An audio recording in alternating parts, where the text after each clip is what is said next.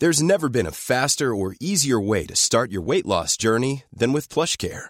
PlushCare accepts most insurance plans and gives you online access to board-certified physicians who can prescribe FDA-approved weight loss medications like Wigovi and Zepbound for those who qualify. Take charge of your health and speak with a board-certified physician about a weight loss plan that's right for you.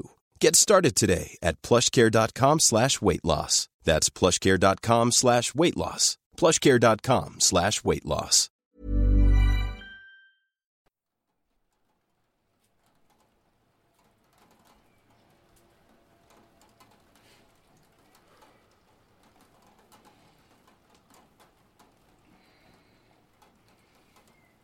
Cher Anthony, nous sommes le dimanche 19 avril 2020. Il a été annoncé que le début de notre délivrance adviendrait peut-être à partir du 11 mai, date à laquelle on pourrait peut-être espérer un début de déconfinement. D'ici là, comme on dit, demain c'est loin. Et je lisais un article sur Slate évoquant la difficulté que beaucoup de gens rencontraient pendant le confinement, celle de ne pas parvenir à se distraire pleinement comme un sentiment d'éternel retour dans une réalité à laquelle on ne peut pas échapper, même pas grâce à l'imaginaire. Comme si notre capacité à nous évader était censurée par un esprit bien trop inscrit dans le temps présent. Bon, à dire vrai, ce n'est pas aussi angoissant que ça ne semble l'être pour moi. Mais il est intéressant de constater à quelle vitesse et intensité notre monde psychique peut être chamboulé tu parviens, toi, à te plonger complètement dans un loisir? Et c'est peut-être bête à dire, mais avoir un horizon daté donne le là à ma partition qui se jouait sans grande conviction jusqu'ici. Avec un chef d'orchestre brouillon, quelquefois vivace, parfois procrastinateur, étonnamment motivé, puis à nouveau tout mou. J'ai nommé mon cerveau. Ce dernier s'est réfugié dans la lecture de romans, non pas comme évasion, mais pour être confronté à une réalité qui s'évertue à fuir bien avant la crise sanitaire, l'écriture. Lire toutes ces autrices. Oui, je mets un point d'honneur à ne lire que des femmes. Je cherche une certaine résonance loin de la figure du narrateur blanc bobo. Donc lire toutes ces autrices ravive mon désir tout feu tout flamme de création et ma volonté d'écrire ouvrir mes pages, ne pas tomber dans le piège de la relecture avant de me lancer dans l'écriture de cette histoire que je n'arrête pas de tordre, d'étirer, de raccourcir, de marteler. J'en fais des papiers mâchés, recrachés, ravalés. Je m'en veux de malmener cette histoire qui est née de moi, mais qui ne m'appartient pas encore. Culpabilisation, procrastination, tout étincelle, tout allumette, tout rien. De toute façon, qu'est-ce que je pourrais bien raconter qui devrait se lire Entaillé à jamais dans la feuille d'un objet aussi mythique et mystique qu'est le livre. L'autre jour, j'ai regardé un live Instagram de Laurent Safou et Kiemis, deux autrices afroféministes françaises. Elles y animaient un atelier d'écriture qui s'est très vite transformé en discussion sur le processus d'écriture et comment, en tant que personne minorisée, il nous était difficile d'écrire et surtout d'incarner l'action et le statut que revêtent nos mots, qu'ils se nichaient dans nos psychés des mécanismes d'autocensure, alors que nous avons sous les doigts des vécus multiples qui n'attendent qu'à être écrits. Pourtant, se dire autrice, poétesse, dramaturge, etc., relève d'une bataille en soi. En soi. Se dire et se représenter à la face du monde comme artiste résonne parfois comme un affront, comme quelque chose d'inatteignable pour nous. Dans ce journal Extime, Safia, chanteuse et peintre que nous avons reçue dans Extimité, raconte son confinement et à quel degré il a remué sa vie d'artiste. Puis c'est Yanis, reçu aussi dans Extimité, qui nous conte son confinement et comment sa vie d'artiste a été elle aussi impactée. Je te dis à très bientôt. Douce.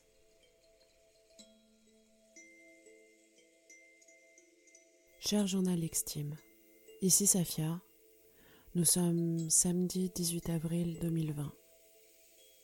Je suis confinée à Pantin chez moi, avec la personne avec laquelle je partage ma vie. Les premiers jours, premières semaines pas été super faciles. J'ai l'impression que dans ce confinement, il y a deux vagues. Il y a la première, avec euh, une première salve de d'allocution et de restrictions, et une deuxième qui a été lancée par euh, l'allocution euh, du président de la République lundi dernier.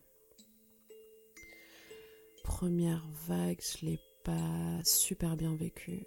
J'avais l'impression d'être comme en dépression forcée. Euh, ce qui avait de rassurant, c'était que tout le monde était forcé à cette dépression.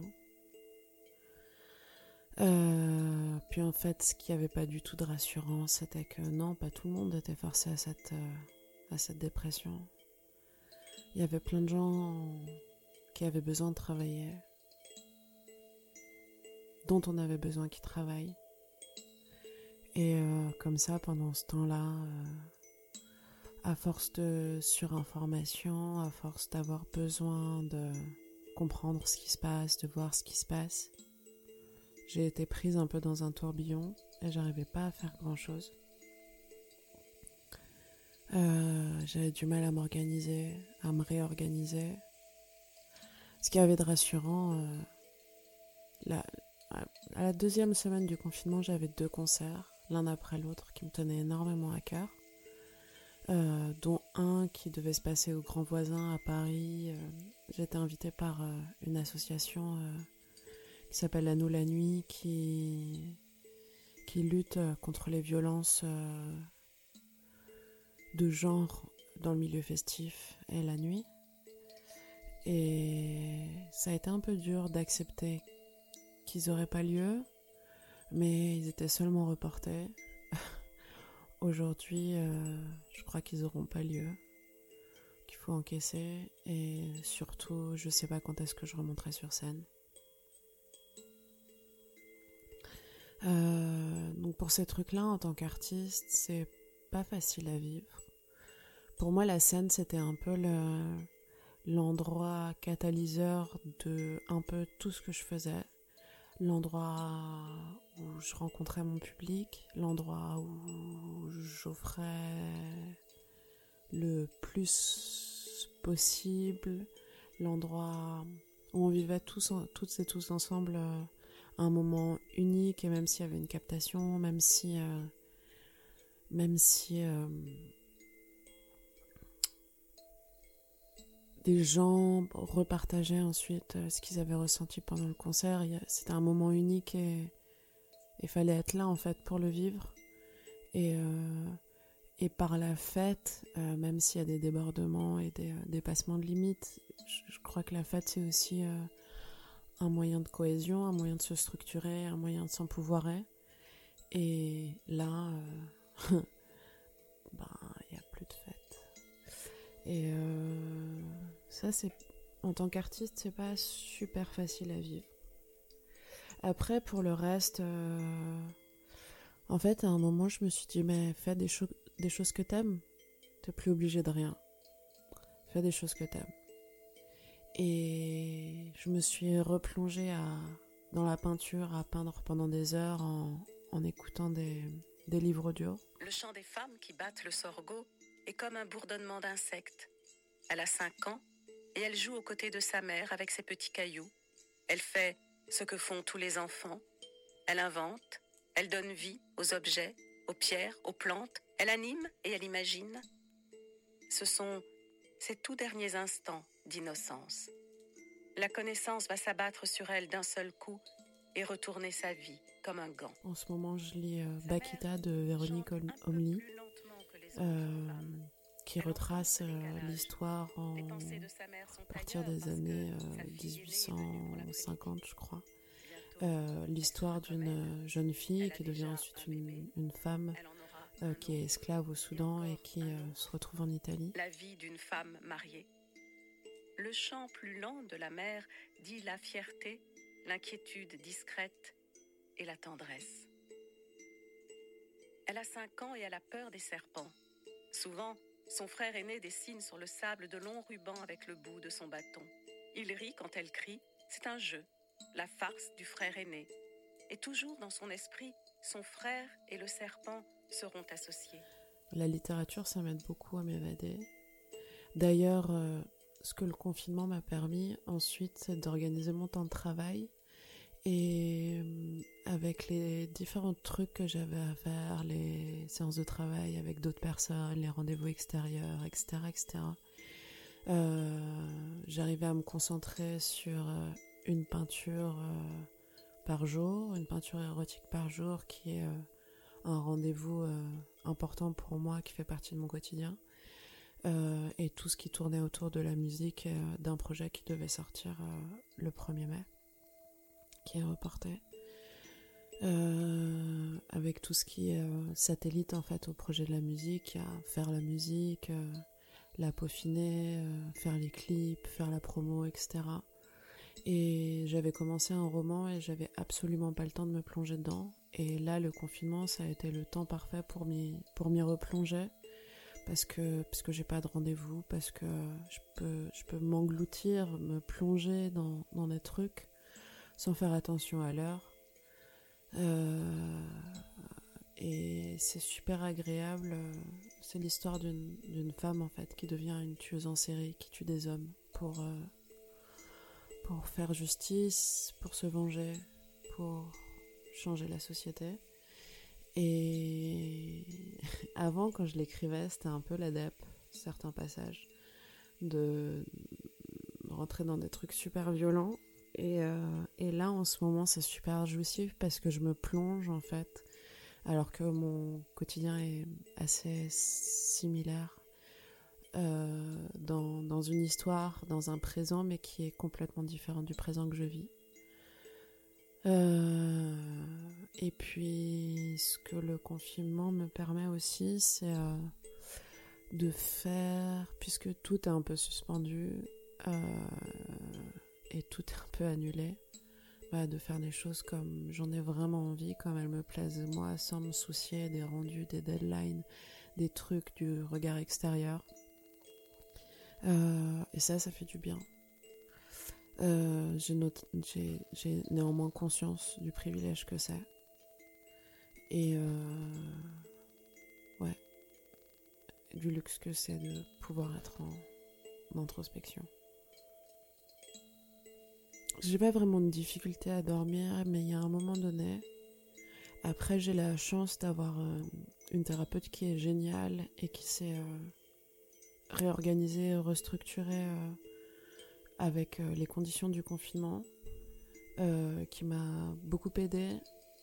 Et je crois que c'est important aussi de, à un moment donné, euh, enfin, je conseille à toutes les personnes qui, qui sont en difficulté et dont les pieds se décollent jour après jour de la tête et qui sont emportés par de la terre pardon et qui sont emportés par la tête dans, dans la lune euh, de consulter. Je pense qu'il y, a des, il y, a des, il y a des soignants, il y a des soignants euh, euh, spécialisés aussi qui se sont fédérés. spécialisés, je veux dire, dans, dans l'écoute de personnes qui, dans notre société blanche hétéronormative, sont pas forcément entendus, leurs mots sont pas entendus pour ce qu'ils représentent et ce qu'ils valent. et je crois que c'est important, en fait, euh, de garder un cadre psy. Elle m'a beaucoup aidée et elle, m'a fait comprendre que je pouvais manger ce que je voulais quand je voulais, euh, que je pouvais dormir euh, quand je voulais et que d'ailleurs c'était le moment de savoir quel était mon vrai rythme. Et à partir du moment où, j'étais maîtresse de mon propre confinement et de moi-même, ça a été salvateur dans mon travail. Euh, a un autre truc qui m'a beaucoup aidé. Euh, l'été dernier, euh, j'avais commencé une série de portraits de gens que j'ai très vite arrêté parce que la peinture ça prend du temps et c'est des temps aussi qui sont, qui sont suspendus et qui se marient pas très bien avec le brouhaha de la vie quotidienne contemporaine. Et là, je, cherche des photos de, de gens que j'ai pris, de gens que j'aime, et je les peins. Et, et, quand je les peins, j'ai l'impression de passer du temps avec eux et ça me fait du bien. Et il y a tout un truc autour de leur regard, de, de leur expression et du regard qui me porte ou qui porte sur la photo que j'ai prise et que j'ai envie de retranscrire en bleu. Voilà pour mon travail, pour l'impact que ça a. Il y a juste une chose qui me qui m'affecte vraiment. Et euh, comme Simone de Beauvoir l'a dit, à la première crise, c'est euh, je, je paraphrase. Hein. Je dis comme moi je l'interprète. Euh, à la première crise, le droit des personnes minorisées, ils sauteront. Ils sauteront. Et ça, ça m'inquiète vraiment, vraiment, vraiment, parce que parce que parce que euh, on lutte pour se structurer, pour trouver des nouveaux modèles, des nouveaux schémas, des nouveaux nouvelles manières de faire, pour repenser euh, ce qui nous conviendrait à nous, en nous incluant en fait dans le paysage euh, social à la même échelle, à la même place que euh, ceux qui prétendent euh, nous dominer. Et j'ai l'impression que j'aimerais que ce soit qu'une impression, mais j'ai l'impression que tout, tout saute et tout a sauté comme ça en un claquement de doigts et qu'il faudra même pas reprendre là où on l'avait laissé parce qu'il y aura eu la panique, parce qu'il y aura eu la fatigue, parce que, parce que les femmes euh, sont en train de s'épuiser euh, à sauver la patrie. Euh, et qu'en fait on pourra pas reprendre là où on l'avait laissé, qu'on va qu'on est en train de faire des pas en arrière. C'est qu'une impression, c'est la mienne, et elle m'inquiète. Euh, et pour moi, j'aimerais que ceux qui ont le, privilège, le luxe de, se reposer, avec des grands guillemets, parce que j'imagine la difficulté, je la vis aussi, euh, qu'il faudra bien se reposer pour pouvoir être fort et forte à la fin, pour repartir de plus belle, et pour pouvoir peut-être, dans les trous ça aurait laissé s'y glisser et y planter nos racines.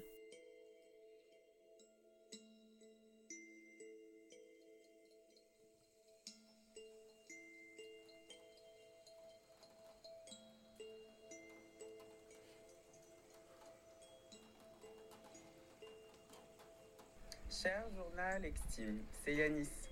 Alors on est le... Je sais plus la date. 18 avril, samedi 18 avril 2020. Bon, en fait, ça commence bien, c'est ça. Genre, je, voilà, je suis déjà perdue dans le temps, ce qui veut dire que je suis bien confinée. Alors, où je suis? Je suis à Paris et je suis seule. Donc, je suis confinée seule depuis euh, ben, le début. Du coup, euh, c'est une expérience assez particulière. Et après, ce que je disais, euh, c'est qu'on fait quand même partie des privilégiés quand on est confiné et, et qu'on a la chance ben, d'être dans un endroit qui est agréable. Il y a plein de gens qui n'ont pas ce luxe et surtout, c'est pas la chose la plus difficile qu'on nous demande pour l'instant. Ça pourrait être pire. Sinon, moi, ça va. Je fais des choses parfois, parfois je n'en fais pas du tout je vis ça de manière assez. J'essaie d'être assez humble. Je crois que n'a pas les réponses en fait. J'ai l'impression que pas grand monde a les réponses. Donc euh, je pense qu'il faut être assez humble devant cette situation.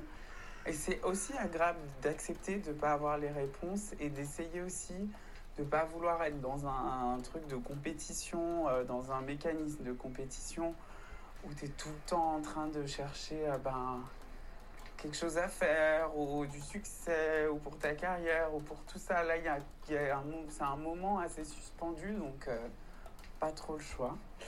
Et, et oui, c'est important aussi d'accepter ça et d'être euh, plus dans une contemplation, essayer d'être avec les gens surtout, c'est le plus important, d'être avec les proches, les amis, la famille, enfin les gens qu'on a choisis, d'être ensemble, quoi. C'est, pense qu'il faut oublier euh, tout ce qui est euh, dans l'égocentrisme dans lequel on peut être aussi vachement enfermé euh, dans le quotidien.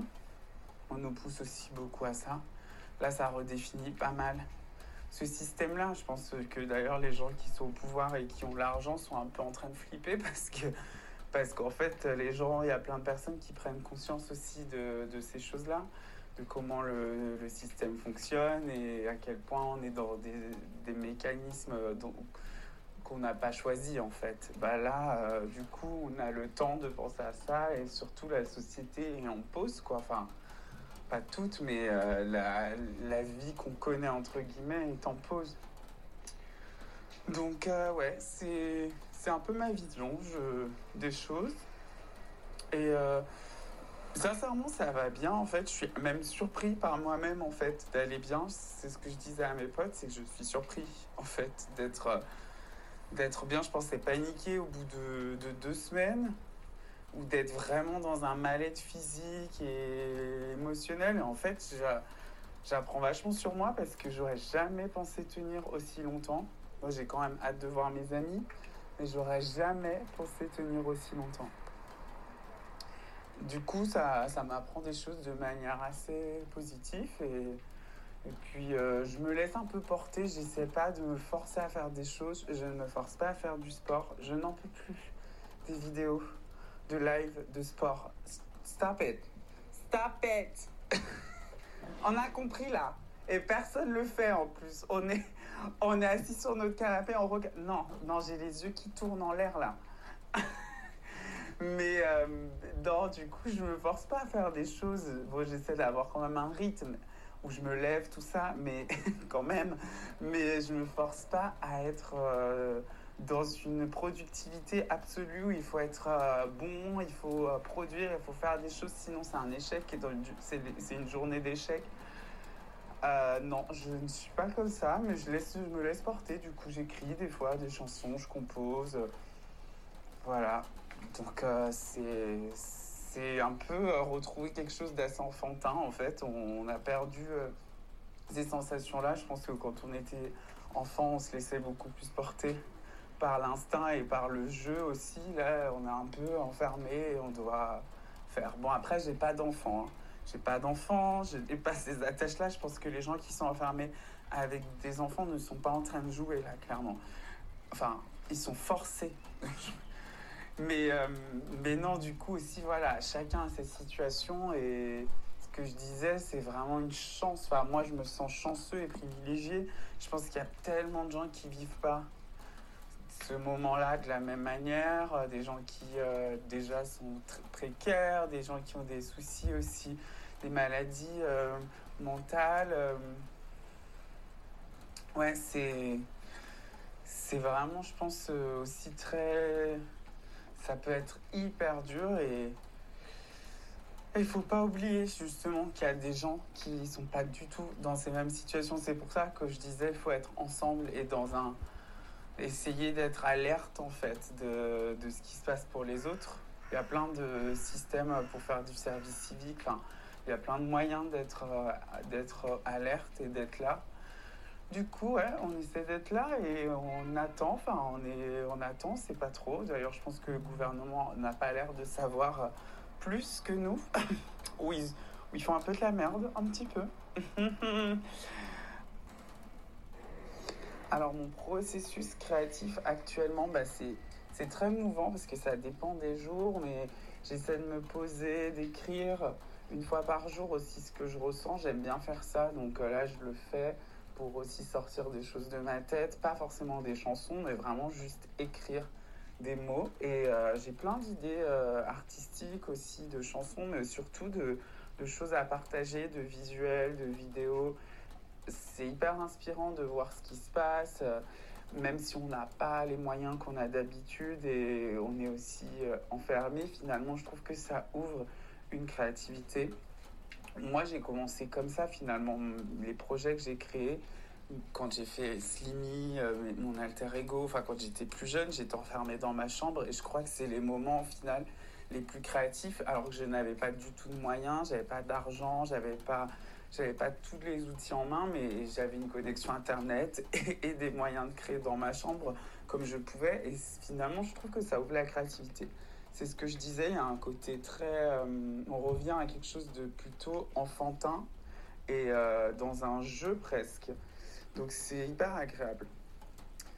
Du coup, ce qui change, c'est que je pense qu'on a aussi un stress qui est différent parce que déjà, on, perd ce stress parfois euh, qui peut être là au quotidien d'un peu courir partout, mais on en a un autre. Mais au final, il y a un côté vital, je trouve, dans la création. Ça rapproche à ce côté vital qu'on peut perdre parfois dans nos quotidiens parce qu'on se distrait tellement et on oublie, mais là, on n'a pas de distraction autre. Et on sent à quel point c'est important d'avoir euh, ces créations et de, de, se nourrir de créations, même juste d'écouter de la musique, de lire des livres, mais aussi si, si tu es artiste, de le faire, tu vois, de créer, de, de pousser ses idées, vraiment, c'est une sorte un peu de renaissance, parce qu'on est obligé de déconstruire tous nos mécanismes qu'on a au quotidien dans nos processus de création. Là, on doit réinventer avec... Euh, c'est un peu du do it yourself, quoi. Tu as des outils et que tu n'as pas d'habitude ou moins et tu fais avec. Et ça crée des choses super intéressantes parce qu'il y a plein de vidéos qui sont, euh, qui sont hyper fortes, qui sont là partagées sur les réseaux, de danseurs, de, d'orchestres qui se rassemblent et qui trouvent des moyens de se rassembler. Ouais, je trouve ça beau en fait, les, les, les ponts qu'on arrive à faire et, et les, euh, et les idées qu'on arrive à mettre en place pour essayer d'être ensemble alors qu'on ne l'est pas, qu'on est très séparés et je trouve ça beau. J'ai pas testé euh, la compo euh, en duo via Skype et tout. Il euh, y a quand même des limites, je trouve, à la technologie. C'est déjà la latence. C'est-à-dire que c'est compliqué de, de, créer de la musique parce qu'il y a toujours des, des secondes de latence, donc tu n'es jamais dans le temps. Mais euh, je trouve ça beau de, de trouver justement, d'aller chercher des, des, idées pour, euh, ouais, comme ce que je disais, pour être ensemble alors qu'on ne l'est pas en, faisant, en, en, mettant en place des systèmes euh, où chacun danse chez soi, après on regroupe l'ensemble et ça crée quelque chose de super beau. Il y a plein de choses à faire, donc c'est super, super inspirant. Et ça ramène à quelque chose d'instinctif, à la création. Et en fait, ça enlève euh, pas mal de superflu aussi sur le. Parfois, on est un peu, euh, on est un peu brouillé par, euh, par l'argent, par aussi l'idée de succès. Il y a tellement d'intermédiaires et de superflu, alors que là, il y a quelque chose d'assez direct en fait. C'est, je partage parce que j'ai envie que les gens euh, soient connectés, que ça leur fasse du bien, et c'est plus direct, et c'est plus frontal, et c'est euh, plus désintéressé, je trouve. Enfin, je l'espère, hein, il, a, il y en a sûrement, ça ne l'est pas, mais je trouve qu'il y a un côté aussi désintéressé et dans une, euh, dans une envie de faire du bien et d'apporter quelque chose, un peu sa pierre à l'édifice.